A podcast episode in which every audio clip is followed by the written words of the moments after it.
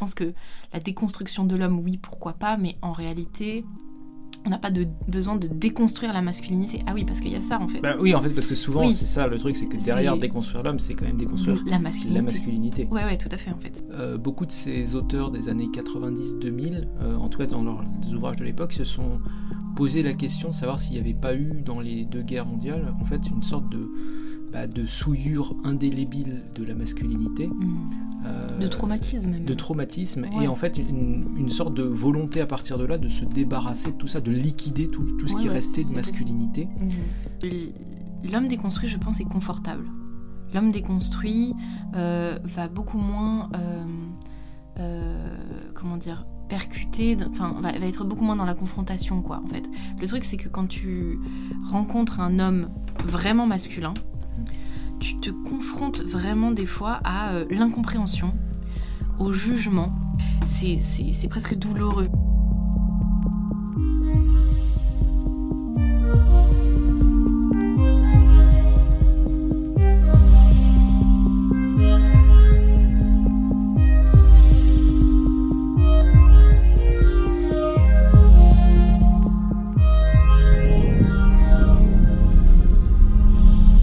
Bonjour Amélie. Bonjour Moss.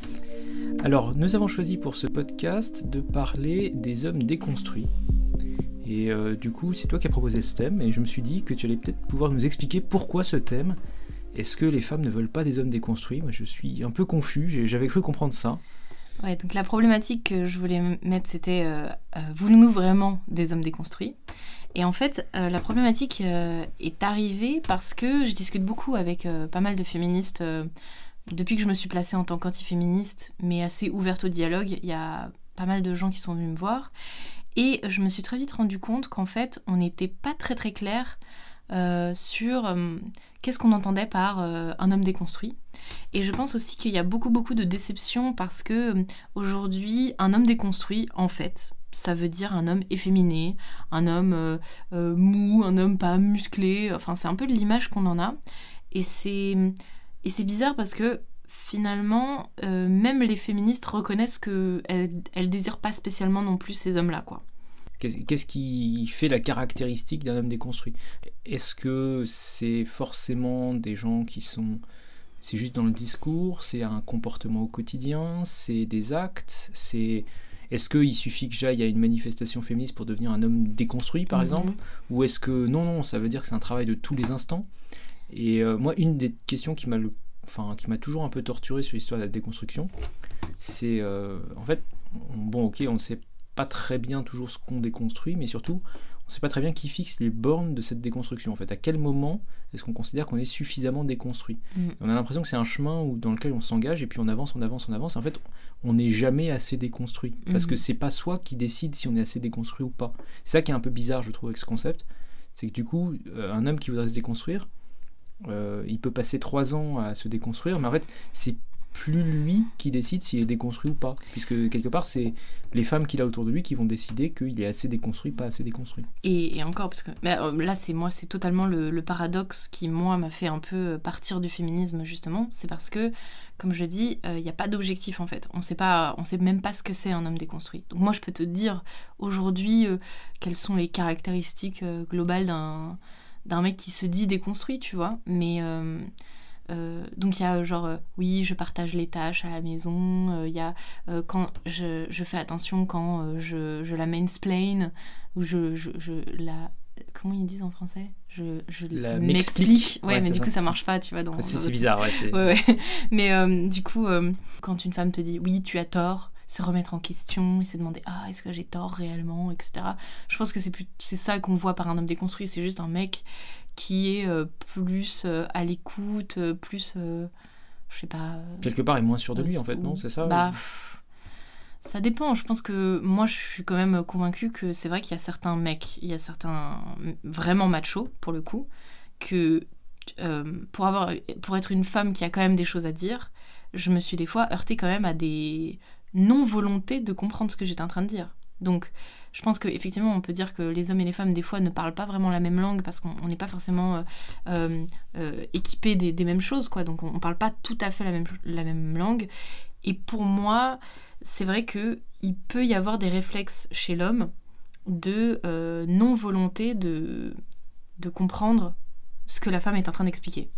Qui, peut-être qu'elle l'explique de manière un peu plus euh, émotionnelle, peut-être un peu plus euh, abstraite, et Alors, tandis coup, que l'homme de voudrait dire, que... euh, Est-ce qu'au fond, il y a besoin de prévoir un grand plan national pour euh, déconstruire l'ensemble des hommes, y compris ceux qui pourraient naturellement euh, prêter une oreille attentive à des femmes, euh, sous prétexte qu'il y a une poignée de lourdeaux qui n'ont pas envie de, se, euh, de, de faire d'efforts, on va dire. Est-ce qu'au fond, la, la solution de moindre euh, énergie, euh, ça serait pas plutôt de dire, bon, bah, je vais pas je vais pas me fatiguer avec ce type euh, il a pas envie de comprendre bon ben je- pas de souci je, je économise ma salive et je la dépenserai plus utilement avec quelqu'un d'autre. Enfin Mhm. pourquoi vouloir absolument déconstruire en fait? Est-ce que et est-ce qu'il n'y a pas aussi un, un aspect un peu peut-être on prend euh, un, un tractopelle pour déterrer une carotte quoi? Enfin je veux dire, est-ce que pour euh, aller choper euh, quelques centaines de, de lourds euh, qui font pas vraiment d'efforts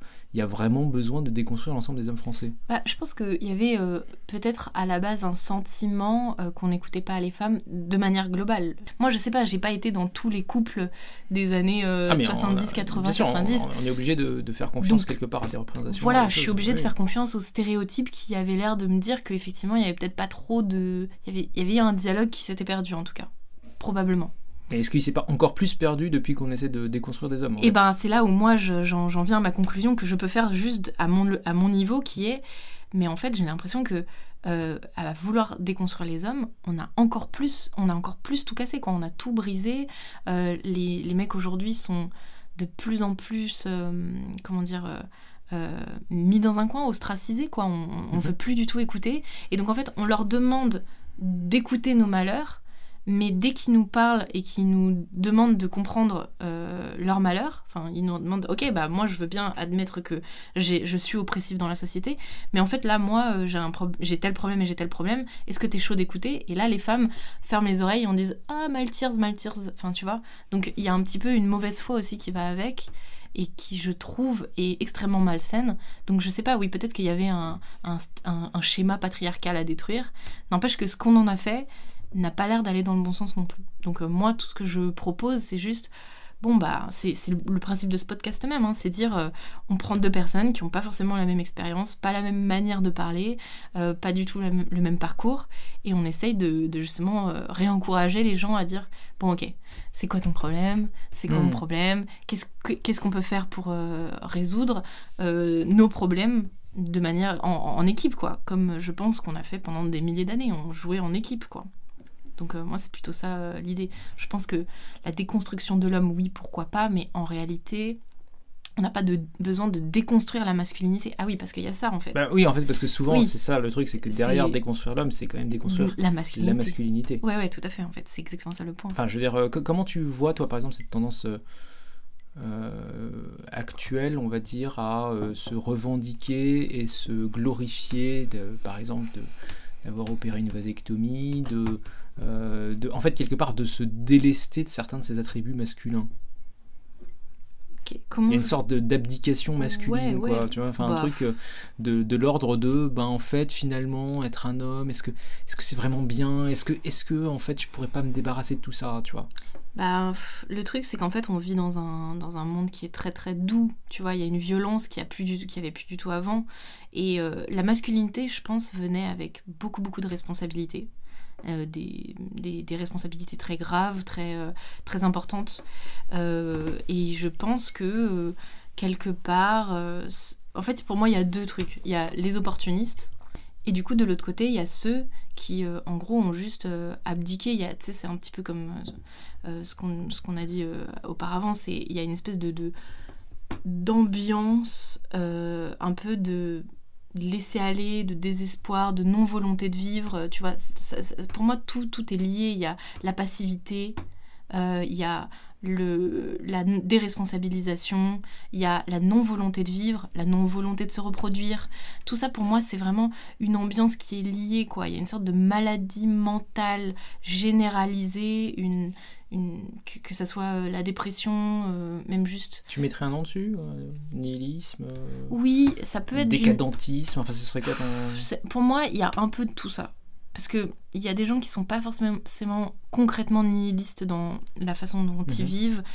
Il y a d'autres personnes qui sont juste euh, profondément dépressives, mais qui ont peut-être un, sens à leur vie, tu vois, mais simplement ils sont chimiquement incapables de se, de se mouvoir. Enfin, tu vois. Donc pour moi, il y a, plusieurs facteurs qui donnent cette ambiance, tu vois. Il y a aussi le, côté euh, ultra anxiogène, euh, tu vois, de l'ambiance, quoi, que ce soit le Covid, l'éco-anxiété, et, la manière dont, dont les jeunes se font inonder d'informations comme ça euh, à cause des réseaux sociaux. Donc voilà, c'est... Est-ce que tu irais jusqu'à parler de féminisation tu vois, Parce que c'est un sujet qui avait. Alors, Il me semble que le mot est, est de moins en moins utilisé aujourd'hui, alors qu'il y a une quinzaine ou une vingtaine d'années, il était Ouais. hyper à la mode. ouais, ouais, c'est Il y avait eu euh, plusieurs livres, euh, des auteurs qui, présu- je présume, ne peuvent pas forcément se citer sur YouTube, mais enfin, euh, je pense aussi à Éric Zemmour avait beaucoup développé une thèse de finalement euh, l'idée que les, les jeunes hommes avaient appris en 14 que pendant la, la première guerre que en fait ils allaient se rouler dans la boue euh, des tranchées comme des rats et que du coup euh, il n'y avait plus du tout le côté glorieux de la guerre et que Ouais. euh, tout le héros militaire, etc., tout ça c'était du flanc.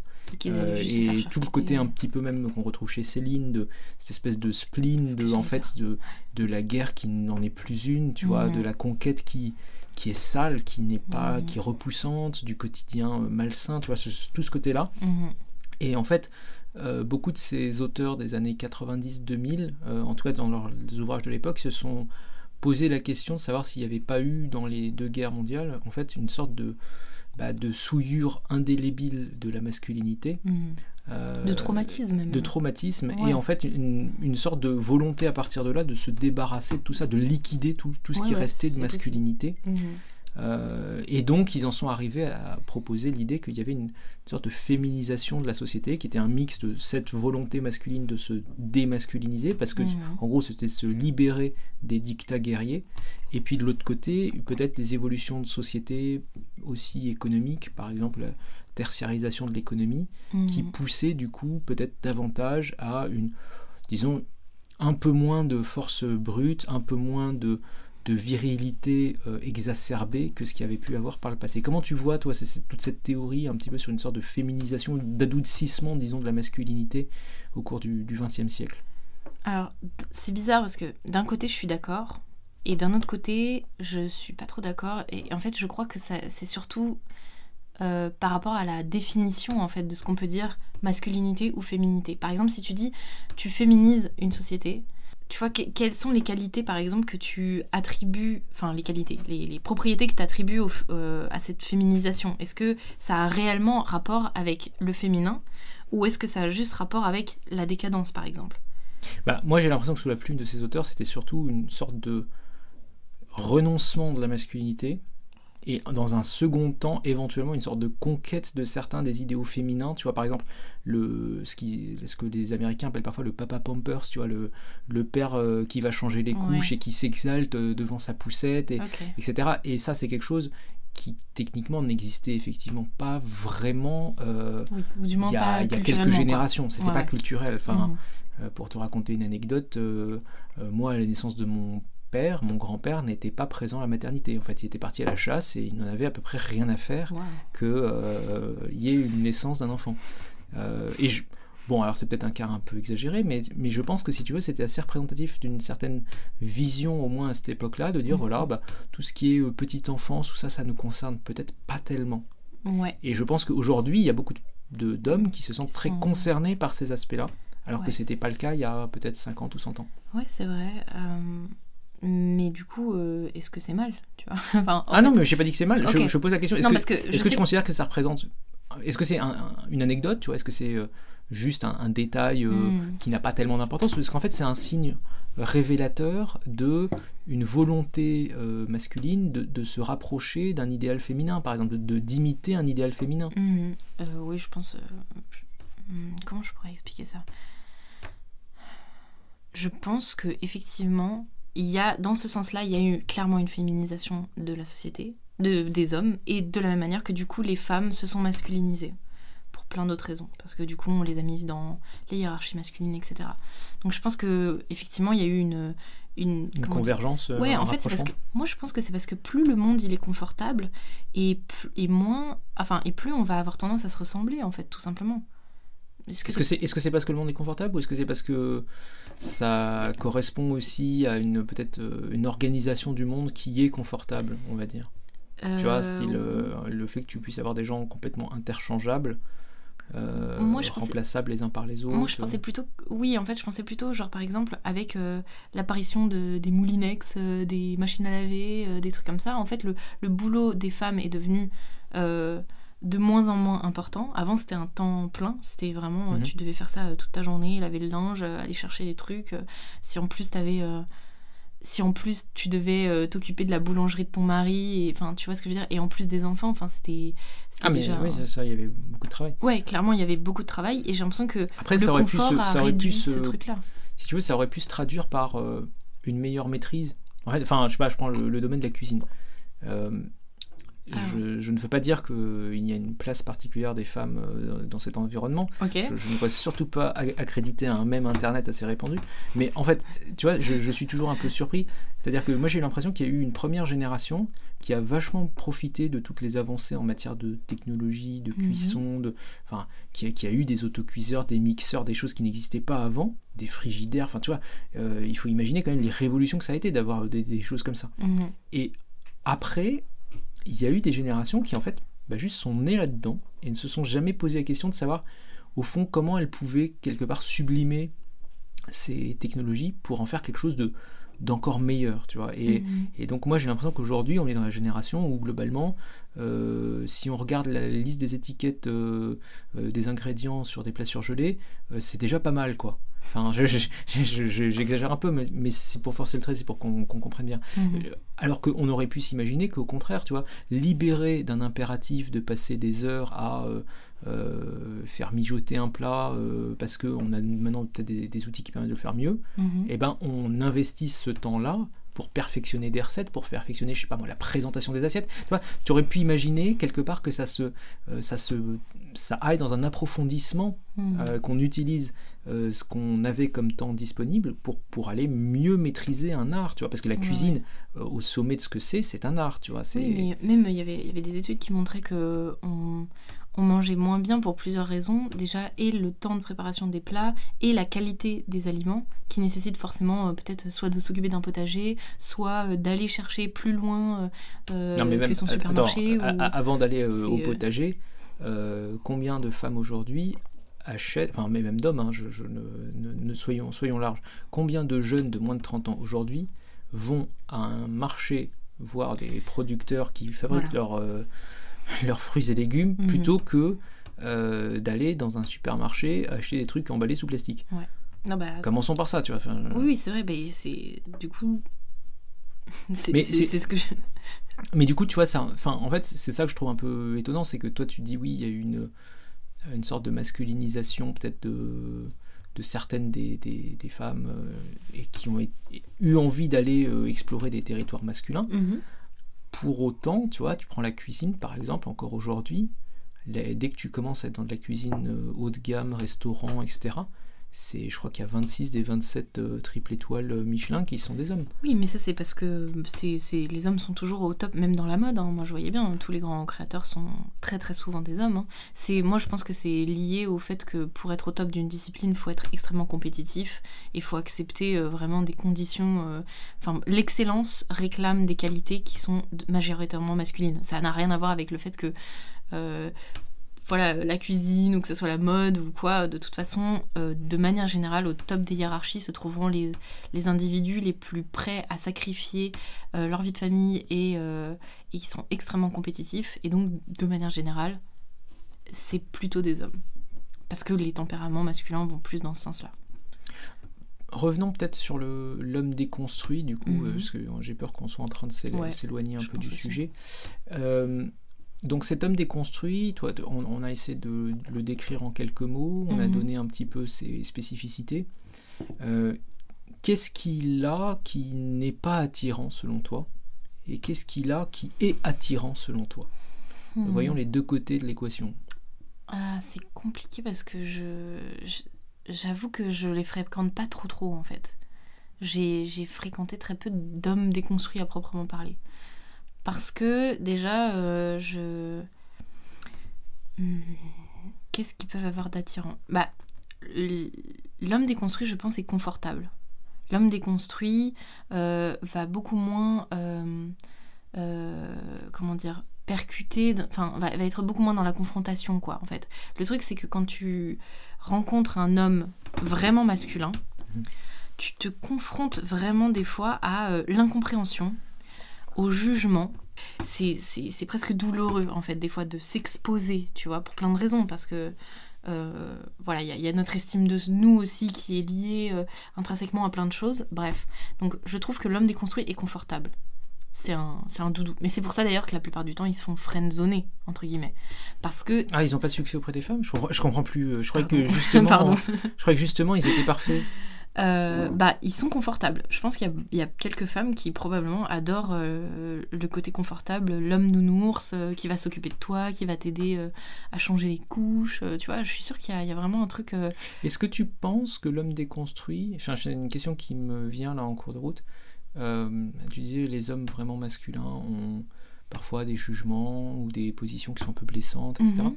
Est-ce que tu dirais que par exemple, je, ne sais pas moi, il y a une sorte de relation euh, fille-père avec un homme masculin et une relation mère-fils avec un homme ah. déconstruit ou ah, c'est intéressant. Pas forcément, en fait. je dirais pas forcément, mais c'est vrai que c'est un. Franchement, pas forcément du tout. Mais maintenant que tu le dis, c'est intéressant.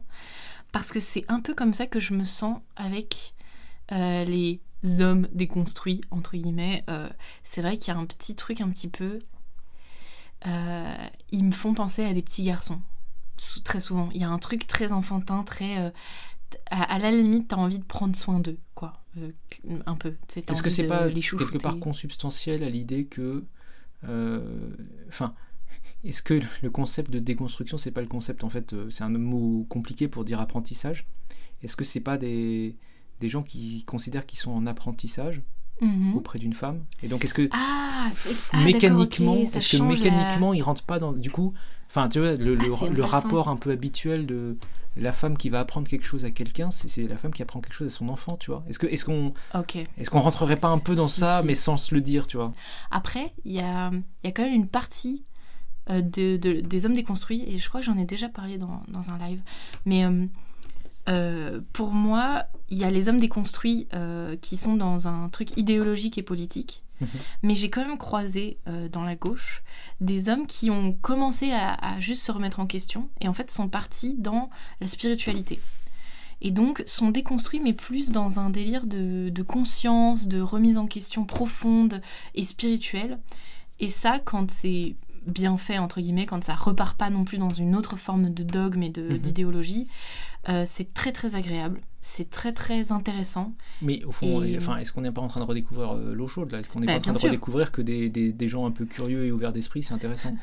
Enfin, bah, est-ce qu'on a besoin d'aller parler de déconstruction pour ça tu vois, Oui, voilà, c'est ça. C'est le truc, c'est que c'est un, pour moi, c'est un type de caractère qui euh, t'amène là, quoi. Et donc ces gens-là sont rentrés par là via la porte que leur a ouvert le féminisme mais euh, parce qu'en gros, ils, en, lâchant un petit peu la pression de euh, il faut que tu sois euh, un homme, mon fils, il faut que tu sois machin, en, en laisse... parce que pour moi, quand même, la spiritualité, il y a un petit truc un peu féminin quand même dans la spiritualité. je sais, je sais pas pourquoi, moi je trouve que la spiritualité, comme je l'entends en tout cas, mhm. je trouve ça très féminin.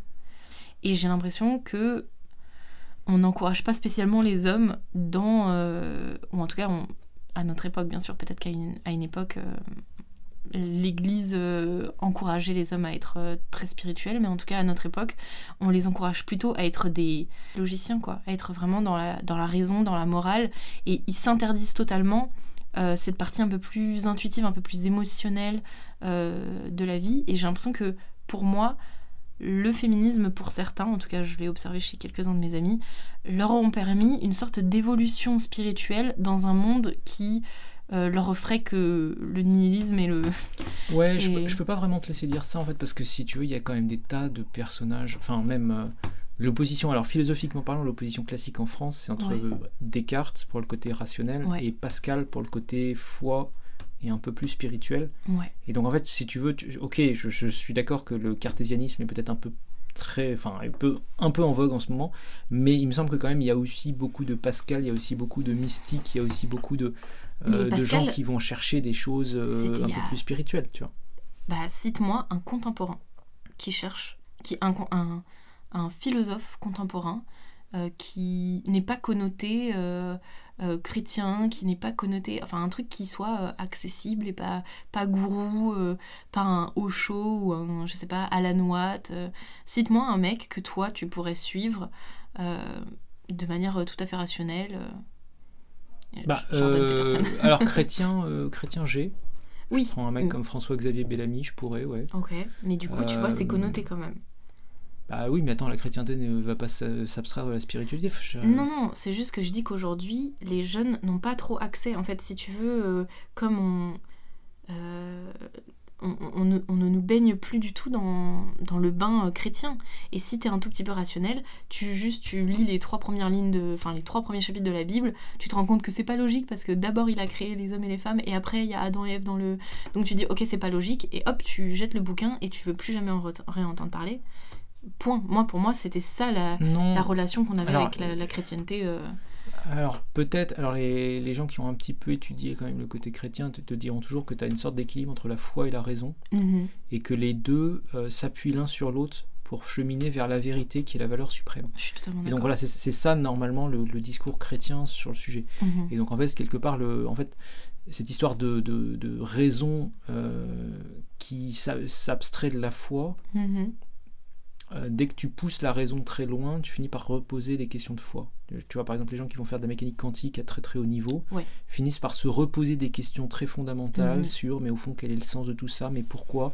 Pourquoi y a-t-il quelque chose plutôt que rien Tu vois, en fait, je pense que ces questions, elles sont apparues pour des bonnes raisons, parce que mhm. même en, étant très rationnel, tu finis par comprendre les limites de la raison sur certains sujets.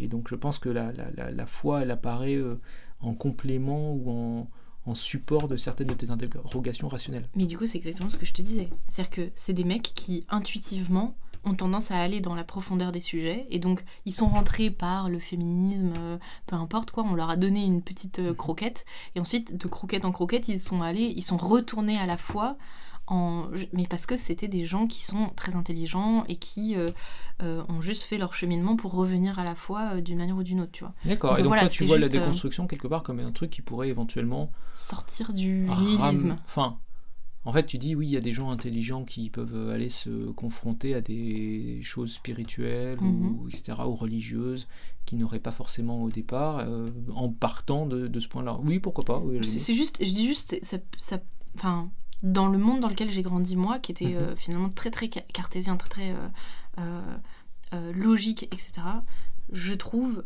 que le féminisme a, donné, a redonné cette ouverture aux hommes. moi, c'est ma vision du truc. Après, je sais pas trop. Peut-être que, je sais pas, beaucoup de gens qui nous écoutent ont grandi dans un bain beaucoup plus chrétien ou musulman que, que moi, par exemple, qui ai grandi vraiment chez les athées.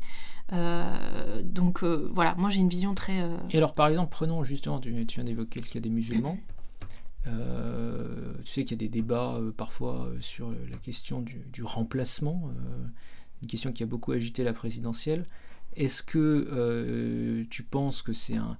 Si tu veux, souvent des gens interfacent ce sujet-là avec le sujet de la déconstruction en disant finalement euh, pendant qu'il y a une déconstruction, mhm. euh, de l'autre côté, il arrive euh, des gens qui ne sont pas du tout déconstruits, voire au contraire qui sont, par certains aspects, peut-être plus intégristes sur certaines questions. Mhm. Est-ce que toi, tu as l'impression que en fait, on va se retrouver avec une société où il y aura des hommes peut-être très efféminés euh, d'un côté et des hommes très misogynes de l'autre? Comment, comment tu vois toi cette, ces évolutions?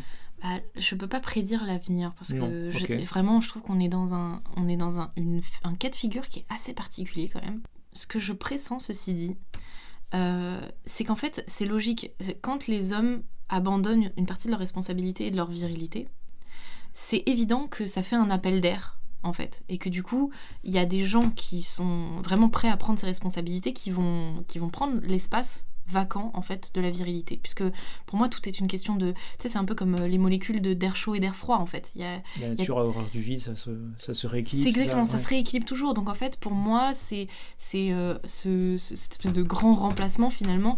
Et euh, bah, soit se faire naturellement, c'est-à-dire que là, peut-être que la génération suivante, la génération qui suit ma génération, vont se rendre compte que notre génération Y complètement euh, déconstruite et ça sert à rien parce que voilà, juste, ça fait juste augmenter le, taux de, de, de personnes qui sont encore euh, vierges. Euh, là, je sais plus c'est quoi les, statistiques, mais c'est complètement affolant. Il y a, eu un chiffre là qui est tombé sur la dernière année 40% des jeunes n'ont pas eu de relation sexuelle. Voilà, non mais c'est incroyable. Et je crois que, maintenant... alors, je sais pas si c'est le Covid euh, qui a bah, pu avoir un effet, je présume que oui. Mais, c'est vrai que c'est un chiffre oui, et puis... choquant et d'ailleurs qui devrait même nous-mêmes nous interroger parce que tu vois, on parle beaucoup parfois de hookup culture et tout ça. C'est vrai. Et en fait, je pense que il y a une frange euh, qui est dans l'hypersexualisation, et qui est peut-être à des dizaines de partenaires sexuels par an ou quelque chose comme mhm. ça. Et il y a à l'opposé de ça une frange qui est dans euh, bah, en fait, le néant absolu. Et j'ai l'impression que de plus en plus, il y a une sorte de polarisation de la société entre, entre deux tendances. Euh, et je pense qu'à l'ombre de l'hypersexualisation, il y a des, des, tas de gens en fait, qui n'ont aucun contact euh, ni même même amoureux en fait tu vois mhm. même pas je vais même pas dire euh, euh, des relations intimes tu vois juste même amoureux tu vois. Misère sexuelle et misère affective je, pense à la, avant, je pensais misère sexuelle plutôt pour les hommes et misère affective plutôt pour les femmes. Mais en fait, à force je de. Pense que les deux vont ouais, en fait, en fait je, me rends compte en parlant avec les gens qui sont un peu dans ces situations-là qu'en fait, enfin, réduire pourquoi, les. Pourquoi autant d'hommes vont aller voir des, live Twitch de, de streameuses qui. Exactement qui au final euh, n'apportent pas grand chose, mais qui font semblant d'être copines avec à peu près tous les gens qui mm. viennent euh, discuter en commentaire et leur laissent un pouvoir. Même, euh, même OnlyFans, pourquoi est-ce qu'il y a du porno gratuit partout sur Internet? Pourquoi tu irais payer un abonnement, tu vois, plus cher pour avoir quelque chose? Moi, pour moi, c'est parce qu'il y a un truc de réconfort émotionnel, parce que le truc est un peu dirigé pour toi, c'est plus mm. personnel, quoi.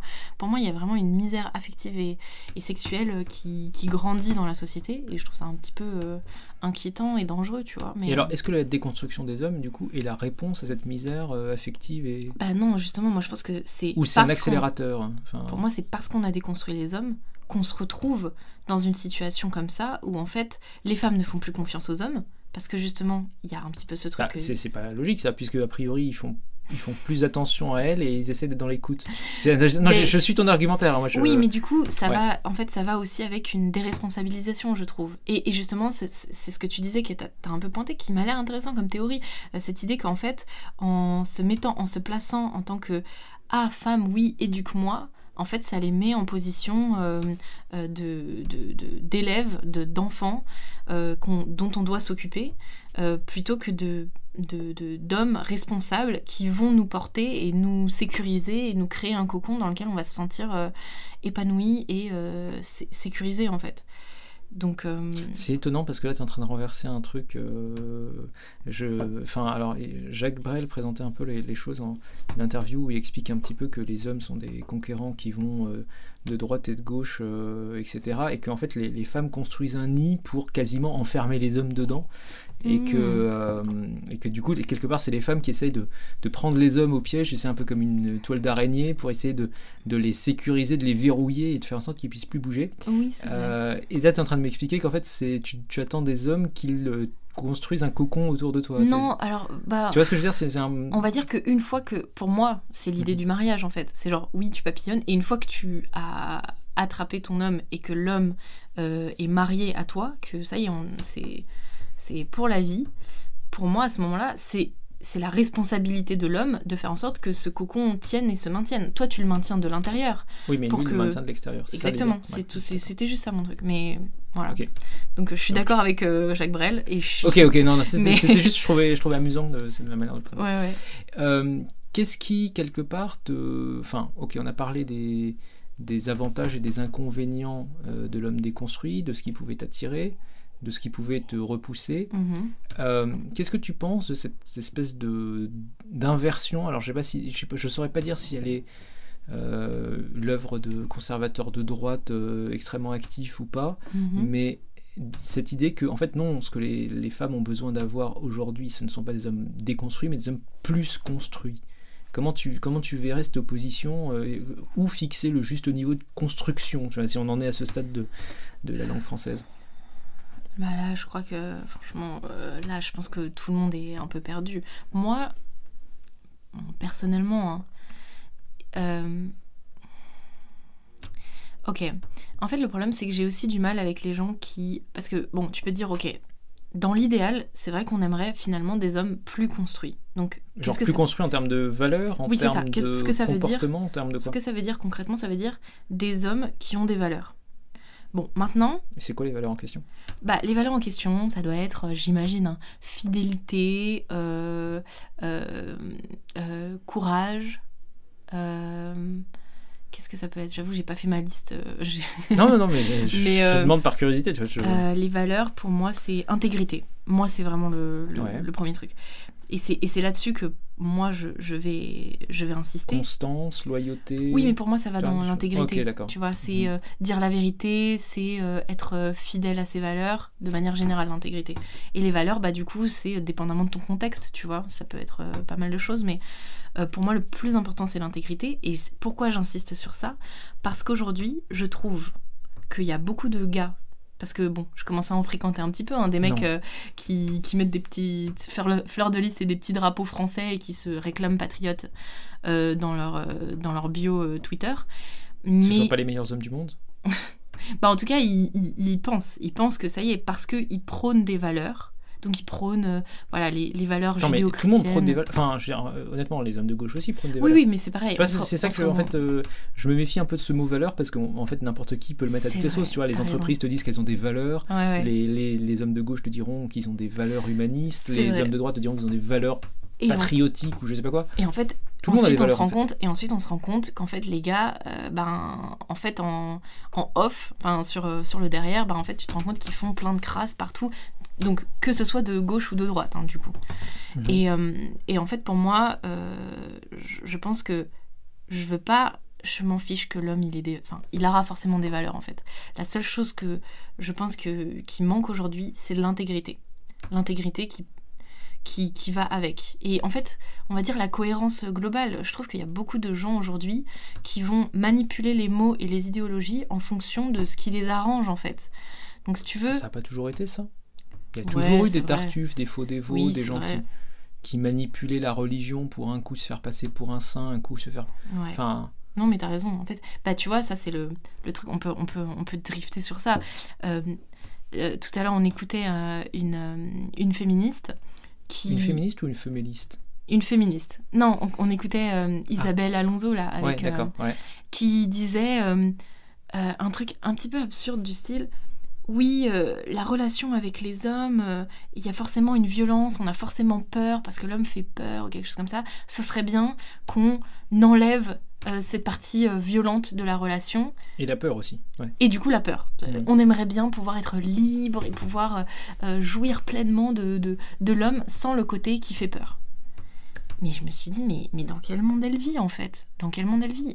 J'ai l'impression que la, les hommes ont d'ailleurs aussi peur des femmes que les femmes sûr. ont peur des hommes. C'est Ça, c'est un truc Bah, c'est bien pour dire. ça qu'il y a autant d'hommes qui ont du mal à aller euh, aborder des filles dans la rue ou que sais-je. Et ça, c'est un truc que j'ai appris euh, en entraînant beaucoup avec les pick-up artistes. Je me suis rendu compte de la difficulté qu'ils avaient à, à aller aborder des meufs. Et moi, j'étais en- un petit peu en mode, mais, mais c'est quoi, c'est, ben, quoi le problème en fait? Juste, Mm. tu, tu lui dis bonjour et voilà, le truc va se faire. Mais il y avait une tétanisation, une, idée, une idéalisation de la femme qui était assez, euh, assez euh, euh, intéressante en tant que femme à, à observer. quoi. Donc bref, je dirais que la peur, elle est différente, mais elle est dans les deux camps. Et, Et, qui est quand même assez loin, peut-être. Tu vois, moi, c'est un truc qui me fascine, c'est. euh, tu vois, là, tu as constaté par toi-même qu'il y avait une sorte d'idéalisation, de peur à aller gêner, déranger, aborder, Mhm. enfin tout ça. Et en pratique, tu entends les féministes, tu as l'impression que tous les hommes sont des prédateurs qui sont sans foi ni loi, etc. Et je t'avoue, moi j'ai du mal un petit peu. Enfin, je, je- je ne doute pas qu'il existe des prédateurs, hein, bien sûr, il y a toujours 5-10% de la population qui euh, est dans une démarche euh, peut-être plus extrême que les autres, mais Mhm. mais sur la question de d'aborder, en- de, de déranger entre guillemets les femmes, je pense que vraiment c'est- le fait d'une extrême minorité. Le- Mhm. L'immense majorité des hommes a du, même du mal à, à aller dire bonjour en fait on en est à ce stade là tu vois donc quand on m'explique que euh, ce sont des gens qui sont prêts euh, à te sauter dessus au milieu d'un RER je, je dis je dis enfin je pense que c'est pas les mêmes tu vois ou, Mhm.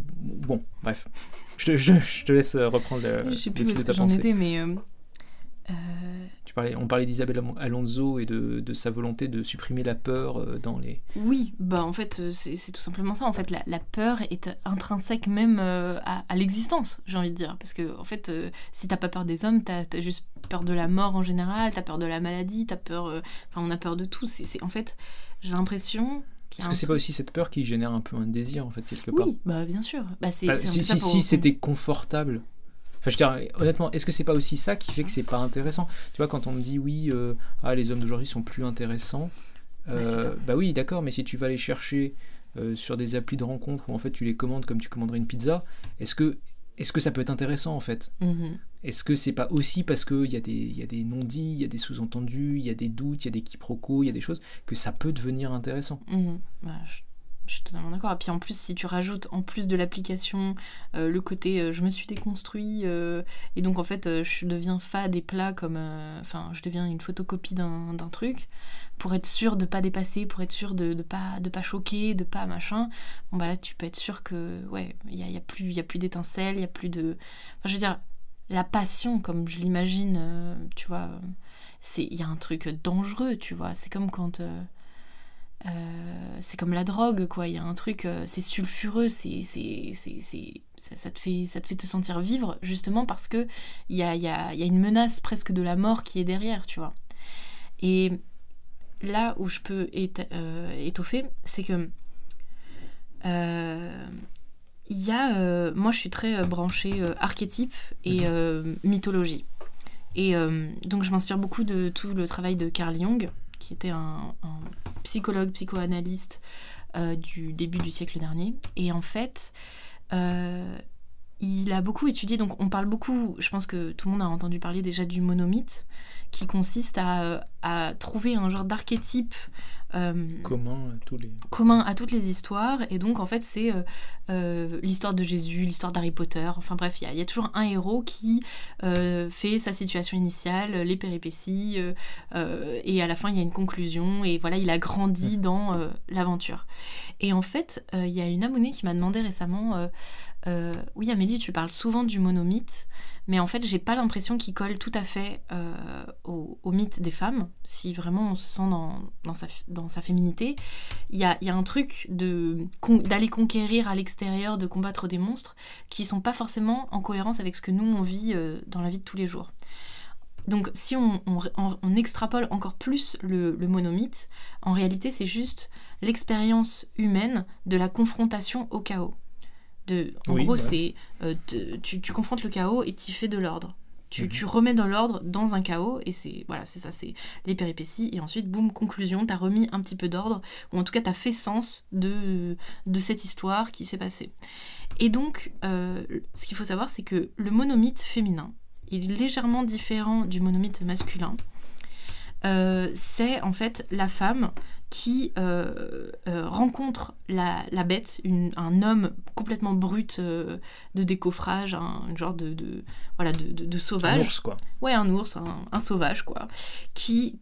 Et en fait, de par la séduction, de par son irrésistibilité, c'est cette femme-là va le, le civiliser.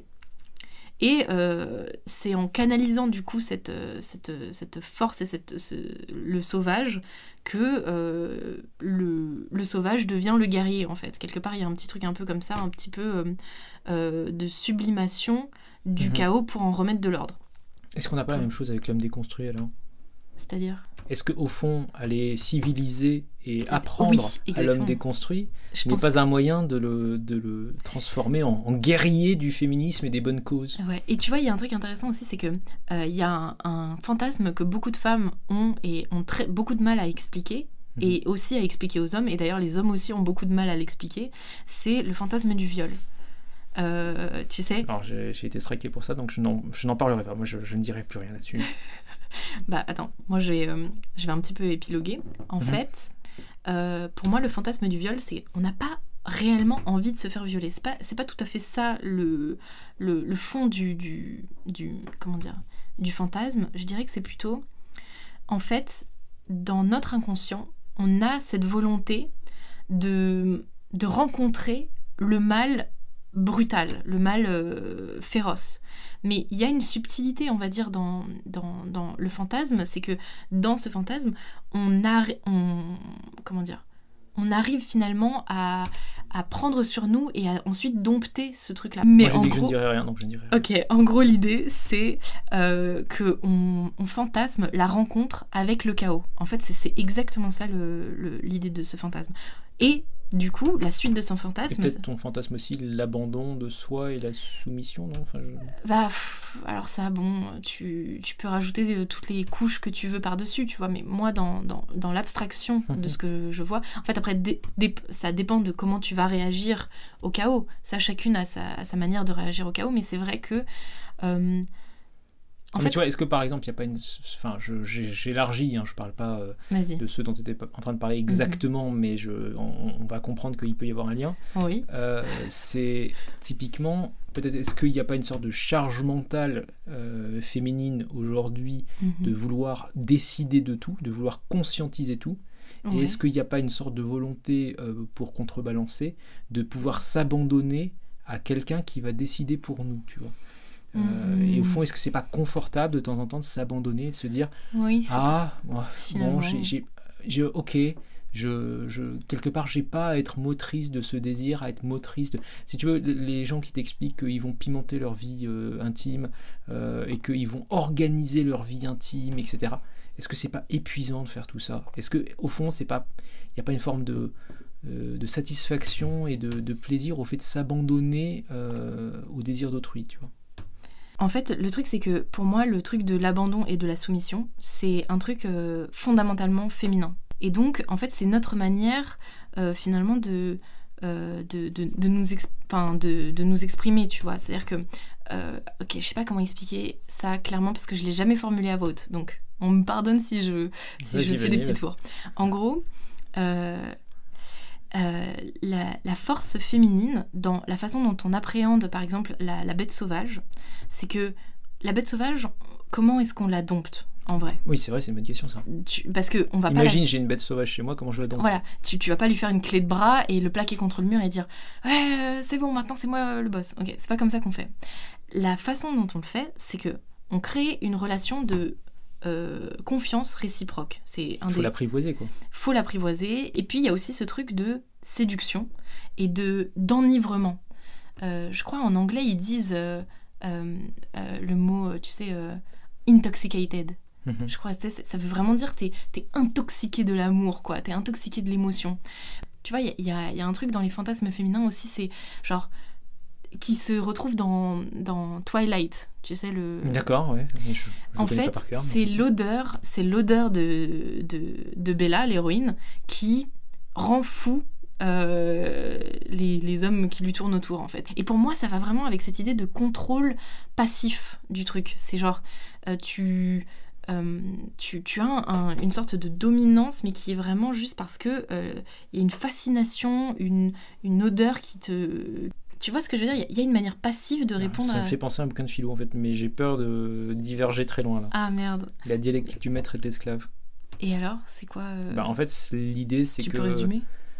à la fin, en fait, par l'ensemble des services qu'il rend à son maître, l'esclave finit par être le maître du maître. Mmh, c'est intéressant. C'est parce que, bah, si tu veux, quand euh, tu ne sais plus cirer tes chaussures, te faire à manger, euh, faire plein de ah. choses, en fait, tu es dépendant de quelqu'un. C'est vrai. Bon, Mais Ok, il y a un petit peu de ça, tu vois. Je sais pas exactement comment, mais en tout cas dans le monomythe féminin, c'est un petit peu ça l'idée, quoi. C'est mhm. vraiment, euh, on va dire, dans, l'abstraction absolue. Après, euh, je sais pas exactement encore comment ça se, ça se, ça se concrétise, tu vois, dans, dans, dans, le vrai, mais en tout cas, je dirais que la place de la femme, dans le sens monomythique du terme, c'est euh, de réussir à contrôler le sauvage de l'homme via son, son énergie féminine, ça, ça ça peut passer aussi par le soin, mais il y a un autre euh, aspect, moi, qui m'a toujours un peu fasciné chez les femmes, c'est les femmes, euh, de manière un peu surprenante, qui s'attachent à des, des types qui sont honnêtement euh, un peu des losers à moitié détruits, Ouais, c'est qui, le vont clairement, clairement pas bien. Et en fait, elles veulent absolument les soigner parce Mhm. qu'ils ont des problèmes, mais on va les soigner et on va en faire des, des mecs bien, etc. et c'est pour moi, c'est un peu la même, la même histoire finalement. C'est Ouais. aussi une autre forme de chaos, tu vois, mais, mais à la Ah. fin, euh, on en refait Mhm. quand même un guerrier, tu vois, c'est ça. Mais Ouais, je pense que ça joue pas avec les mêmes outils, tu- mais il y a, il y a des similarités. Alors ça, on l'appelle le syndrome de l'infirmière. Ouais. C'est vraiment quand euh, voilà, tu, te, tu tapes tous les cassos euh, de- du quartier pour essayer de les retaper. En fait, tu vois, c'est un peu comme ce que tu disais là. T'as as besoin de devenir essentiel à, un- un- à quelqu'un pour que cette personne ne puisse plus te lâcher. Tu vois, il y a un truc Mhm. vraiment malsain de codépendance où en gros tu cherches un mec vraiment euh, cassé. Mais je sais pas si Pour t'as vu chez les- dans les vieux couples, t'as souvent ça en fait. C'est Ah ouais c'est pour ça que ça m'a fait penser à ça aussi. C'est dans les vieux couples, euh, des personnes euh, qui ont 60, 70 ans, euh, etc. Mhm. Tu as toujours à un moment donné la petite mamie qui dit Ah, mais René, enfin son, son- son mari, bref, comprenons-nous, René, il saurait pas faire la les papiers sans moi, heureusement que je suis là, etc. Et quelque Mhm. part, elle, elle- elle en est fière, tu vois, c'est son accomplissement, c'est que Mhm. ça y est, elle a réussi à lui désapprendre quelque part la gestion d'une partie de sa vie, tu vois. Mais attends, désapprendre, oui et non, parce que en fait moi, Non, quand- mais je. Parce que moi, quand j'étais. euh, moi, la, la sensation que j'ai eue, donc j'ai eu une relation quand même assez longue de 7 ans, la sensation que j'avais, c'était euh, c'était plus une sorte de Fordisme. C'était plus en mode. Mais en fait, on est vachement plus efficace quand on est, quand on est spécialisé. Quand chacun est spécialisé dans un truc, Ouais, bien sûr. euh, vu que ça devient une le habitude, problème, c'est que si tu veux, quand tu moins le de. vois de- chez les personnes âgées, euh, souvent, quand il y en a un des deux qui décède, Ah oui, bah, euh, bah, l'autre commence à se retrouver à vraiment très Ouais. très mal sur pas mal d'aspects. C'est totalement ce qui arrive. c'est souvent ce qui arrive aussi quand tu vois des, des personnes âgées qui, dont la- qui sont veufs ou veuves et qui se laissent un peu mourir parce qu'en fait euh, ils savent pas gérer pas mal de choses de la vie, tu vois. Mhm. Et tout devient difficile et compliqué. Mais euh, Mais quelque part, c'est un petit peu beau aussi, tu vois. Il y, a y vraiment ce. Je ah oui, d'accord, tu trouves ça beau, toi. Non, les gens mais- qui se laissent mourir, c'est Non, non, non, je trouve ça pas beau parce que c'est c'est ce qui est arrivé dans, dans ma famille avec mes grands-parents, donc Ouais. euh, je vois très bien le, le cas de figure. Mais, euh, mais je trouve que du coup, est-ce que c'est pas un peu euh, le, le vœu que tu fais quand tu maries un homme, quoi C'est genre à la vie, à la mort, quoi. Je te, je te, limite, je te suivrai dans la tombe parce que sans toi, c'est c'est trop dur. Il y, a un- il y a un truc euh, euh, un peu transcendant dans l'idée de, de se lier. si fortement à une personne Mhm. que en fait tu sais que si jamais elle décède c'est Bon, re- redescendons des nuées, revenons à l'homme déconstruit.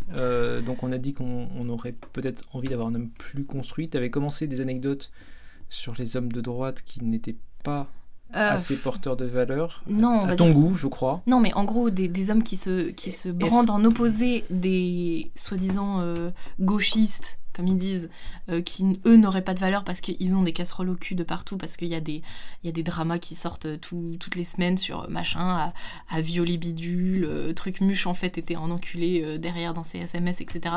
Donc, la gauche commence à se traîner une quantité de casseroles euh, assez monumentale qui fait qu'ils commencent à avoir une réputation de... Ils se disent safe et en fait ils le sont pas. Mhm. Et donc en opposition à ça, les mecs de droite commencent à se parer de, voilà, de médailles et de vertus euh, comme si eux étaient euh, irréprochables. Alors que euh, je trouve qu'il y a un manque total de- d'intégrité en fait. De... Mais c'est valable pour les femmes aussi, hein, je tiens à le dire. Parce que tu vois, une, une des questions, je me souviens quand, quand on a préparé un peu ce podcast, qu'on s'était posé, c'était Mhm. aussi de dire, mais en fait, bon, est-ce que les femmes aujourd'hui qui demandent des hommes euh, par- avec des valeurs, etc., ont vraiment elles-mêmes aussi des valeurs à, à mettre sur la table En fait, est-ce que je, suis toujours un peu dérangé par des gens qui ont des exigences phénoménales en disant qu'ils veulent absolument une liste euh, extraordinaire de, Ouais. de qualités et qui eux-mêmes finalement en sont quasiment dépourvus. Enfin, tu, tu peux pas demander de la tradition, de la vertu, de, de la fidélité, de la loyauté si toi-même en fait euh, tu, t'imposes n'en- pas tu- les. tu t'imposes aucune contrainte, Ouais. tu ne fais aucun effort, et, etc. Enfin, si tu veux avoir euh, un homme d'une grande qualité, faut toi-même pouvoir prétendre à être une femme d'une grande qualité. Enfin, il me semble, tu vois. Est-ce que est-ce que c'est que je suis abusé par euh, mon côté logicien et des cartésiens ou est-ce que en fait euh, c'est Peterson qui disait un truc du style, euh, genre, euh, oui, euh, quand t'es là avec toute ta liste de, de, de- de qualités que tu veux pour ton, pour ton, pour ton mari, euh, euh, genre, en admettant même que cette personne existe et que tu la rencontres, qu'est-ce qui te fait dire que cette personne-là aura envie d'être avec toi en fait? Parce que c'est ça la première question. Et moi, c'est un petit peu ma philosophie aussi, c'est-à-dire que euh, ma philosophie dans, le féminisme a toujours été un truc très euh, développement personnel finalement. Genre, d'abord, tu ranges, tu balayes devant ta porte, d'abord, tu deviens la meilleure personne que tu peux être.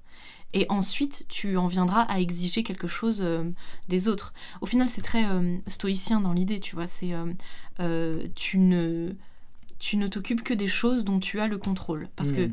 euh, juste techniquement parlant, tu n'as aucun contrôle sur les choses extérieures. Et euh, si tu commences à, te concentrer sur les choses dont tu n'as pas le contrôle, euh, ça va créer de l'anxiété. Et ben moi, c'est juste là, mon, c'est mon chemin petit à petit. Là, j'essaie juste de, de, trouver qu'est-ce que on pourrait promouvoir en tant que femme pour pouvoir prétendre à des hommes reconstruit, tu vois, parce que bon là on est, on est clairement une génération. Ou, ou simplement construit, enfin je veux dire, ils sont pas forcément reconstruits. Oui, bah là je partais du principe qu'on a une, que ma génération est un petit peu déconstruite, donc là on exige en fait, non en fait on veut plus, on, se rend compte que ça marche pas très bien, ni pour nous-mêmes, euh, dans le sens où moi ça, ça, m'épuisait d'être une femme euh, libérée, tu sais, c'est pas si facile. Non mais en vrai, euh, l'énergie masculine, quand t'es une femme, c'est vraiment une énergie qui est difficile à maintenir sur le long terme, qui est vraiment épuisante, très stressante, angoissante même. Euh, et ça m'étonne pas que la plupart des féministes souffrent d'anxiété généralisée et de, et de, dépression chronique, etc. Parce que vraiment, c'est l'état dans lequel intellectuellement ça te met. En fait, d'être dans une énergie euh, euh, d'extraversion et de voilà de bah, d'exagération. Tu, tu, dois passer ta vie à te battre contre tous les moulins avant voilà, c'est épuisant en fait. C'est vraiment hyper anxiogène. Et du coup, te battre, essayer de, de, de, changer des choses qui ne te concernent pas toi, mhm. créer forcément cette anxiété. Et là, la vraie question, c'est ça, c'est la, la question que je pose à tous les femmes. Qu'est-ce qu'on peut devenir? Qu'est-ce qu'on peut proposer? Qu'est-ce qu'on peut, euh, voilà, qu'est-ce qu'on peut proposer comme modèle de société? Et puis même aussi, en partant dans l'autre sens, en fait, si tu veux trouver un homme qui a un certain nombre de valeurs, mhm. a priori, il faut chercher les valeurs que tu peux lui apporter et qui lui plaisent à lui en fonction de son référentiel. Enfin, euh, c'est, ça peut être aussi un truc de classe sociale, tu vois, par exemple, euh, tu prends les gens, j'en sais rien, tu voudrais mhm. séduire et, et ne sortir qu'avec des hommes extrêmement riches. Euh, mais cultivé. Bah, il vaut peut-être mieux euh, au moins connaître quelques opéras, quelques ballets, quelques pièces de théâtre classiques, euh, plutôt que de se dire qu'on va regarder l'intégralité des saisons de Masterchef et The Voice, tu vois. Enfin, en fait, quelque part, si tu as envie d'aller vers des hommes qui ont un certain, un certain nombre de valeurs ou un référentiel, mhm. il faut que tu t'adaptes et que tu correspondes aussi à ce qu'ils cherchent eux. Je pense que tu peux pas euh, passer euh, des années euh, à dire ouais mais en fait j'ai pas envie de faire d'efforts sur moi et en même temps dire ah mais je comprends pas, j'attire pas des, des, hommes qui sont au niveau que je voudrais. Ouais ouais c'est vrai totalement. Et du coup c'est presque une conclusion franchement. Non c'est pas une conclusion. Ok bah. Parce que en fait pour moi la, vraie conclusion c'est pas ça. Bah vas-y. La vraie conclusion pour moi c'est que en fait, c'est un peu ce qu'on s'était dit aussi au début du podcast, et c'est aussi pour ça qu'on avait fait enfin, cette série de podcasts. Ah. Non, carrément la série, en fait, le, projet de départ, c'était aussi que techniquement, bah, en fait, on, peut s'entre-construire de manière positive. Je suis totalement d'accord. Et globalement, on n'est pas obligé. Enfin, l'idée que chacun va se reconstruire dans son coin sans, sans parler avec les autres, en fait, c'est bizarre, tu vois. Mm, mm.